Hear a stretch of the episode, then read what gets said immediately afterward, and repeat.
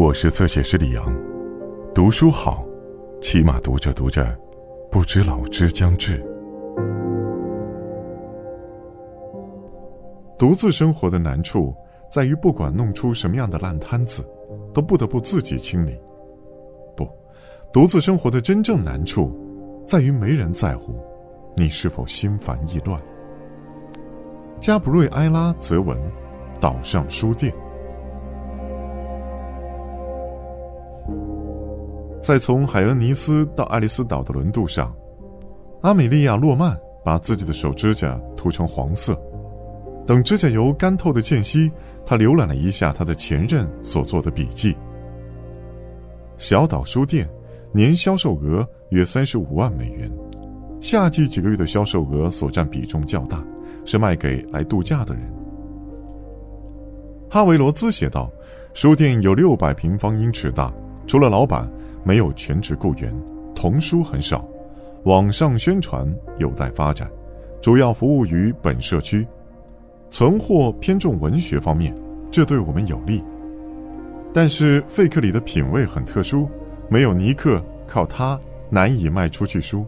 对他来说，幸运的是，小岛书店经营着岛上的独家生意。阿美利亚打了个哈欠，他还在消解轻微的宿醉。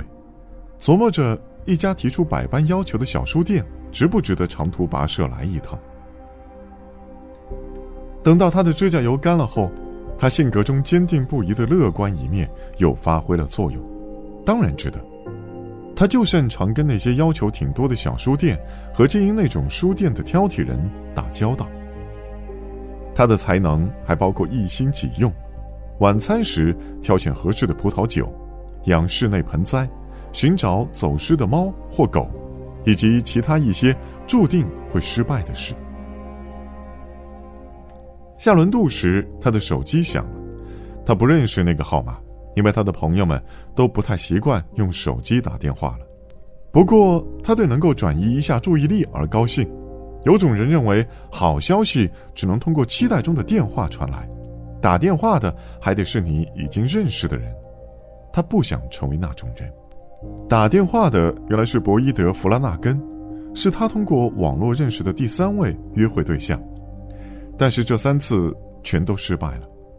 大概半年前，他曾经带他去看马戏表演。几个星期前，我试过给你留言，他说：“你收到了？”他告诉他自己最近换了工作，所以各种设备都乱了套。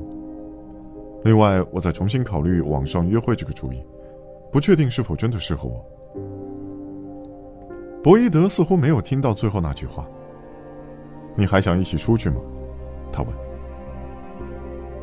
关于他们的约会，有好一会儿去看马戏的新奇劲儿，让他不再去多想他们毫无共同点这一事实。等到快吃晚饭时，他们俩格格不入的事实就更为突出的显现出来。也许在点开胃菜时，他们未能达成一致；或者吃主菜时，他承认自己不喜欢老的东西时，这一事实就显而易见了。然而，阿米莉亚并未让自己妄下定论，直到吃甜点时，他问：“对他人生影响最重大的书是什么？”他回答是：“会计学原理。”他语气柔和的告诉他。他想，他们两个人还是不要再约会了。他能听到博伊德的呼吸声，焦躁而不规律。他担心他可能会哭。你没事吧？他问。别一副屈尊俯就的样子。阿米莉亚知道自己应该挂了电话，但是他没有。他有点想知道是怎么回事。如果没有好玩的轶事可以讲给朋友们听，那些糟糕的约会还有什么意义呢？你说什么？你要注意到，我当时没有马上打电话给你，阿米莉亚。他说：“我没有给你打电话，是因为我遇到了一个更好的。等到那个没戏时，我决定再给你一次机会。所以，别以为自己高人一等。你的笑容还不赖，我得承认这一点。但是你的牙齿太大，你的屁股也是，而且你也不再是二十五岁了。即使你喝起酒来，还像是二十五岁的样子。”别人送的马，你就别往马的嘴里看了。这匹别人送的马哭了起来。对不起，我真的很抱歉。没关系，博伊德。我这是怎么了？看马戏挺好玩的，对吧？而且我也没那么糟糕。你很棒，去看马戏这个主意很有创意。可是你不喜欢我，这肯定是有原因的。说实话吧。此时此刻有很多原因不喜欢他，他选了一个。你还记得当我说我在出版界工作时，你说你不怎么读书吗？你是个势利鬼，他总结道。在某些事情上，我想我是。听我说，博伊德，我在工作，我得挂了。阿米莉亚挂了电话，她并没有为自己的长相感到自负，当然，也不会重视博伊德·弗拉纳根的意见。反正他也并不是真的在跟他聊天。他不过是在抱怨他新增了自己的失望，而他也有自己的失望之事。他三十一岁了，觉得自己到现在应该已经遇到某个人了。然而，阿美利亚乐观的一面相信，跟一个情不投意不合的人过日子，倒不如一个人过得好。他妈妈喜欢讲，是小说害得阿米莉亚找不到真正的男人。这种话侮辱了阿米莉亚。因为这暗示他只读主人公是典型浪漫主义者的作品，他并不介意偶尔读一本有位浪漫主义主人公的小说，只是他的阅读品味要比这宽泛得多。再者，他虽然很喜欢作为书中角色的亨伯特·亨伯特，但又接受这一事实，即他不会真正想让他成为自己的生活伴侣、男朋友，甚或只是泛泛之交。对于霍尔顿·考菲尔德。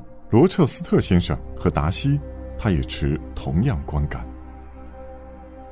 那块招牌挂在一栋维多利亚风格的紫色小屋的前廊上，已经褪色。阿米莉亚差点错过。书店里，一个十几岁的孩子一边留心着收银台，一边在读爱丽丝·门罗的最新短篇小说集。哦，这书如何？阿米莉亚问。阿米莉亚很喜欢门罗，可除了假期，她很少有时间读自家出版社书目之外的图书。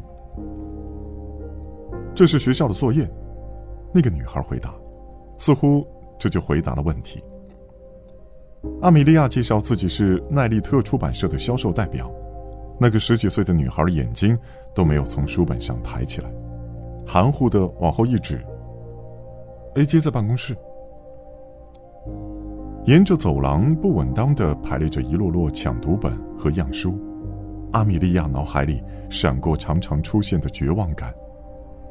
挂于肩头的大手提包里有几本会添到 A.J. 的那一摞样书上，另外还有份书目，上面是要他推销的其他书。他对自己书目上的书从来不撒谎，不爱的书他从来不会说爱。对于一本书。他通常能找到肯定他的话，不行就说封面，还不行就说作者，再不行就说作者的网站。所以他们才付我大把的钱。阿米莉亚偶尔跟自己开玩笑，他每年挣三万七千美元，另外可能有奖金。不过干他这行的人很少能拿到奖金。A.J. 费克里的办公室关着门，阿米莉亚走到半路。他羊毛衫的袖子勾到那几摞书中的一摞，有一百本书，也许更多，轰隆隆的砸到地板上，令他窘迫不堪。门开了，A.J. 费克里看了看那堆乱摊子，又看了看那个脏兮兮的金发女巨人，他正手忙脚乱的想重新摞好那些书。你究竟是谁？阿米莉亚·洛曼。他再摞上十本书，又有一半。倒了下来。更多精彩内容，请在新浪微博、微信公众号关注“侧写师李昂”。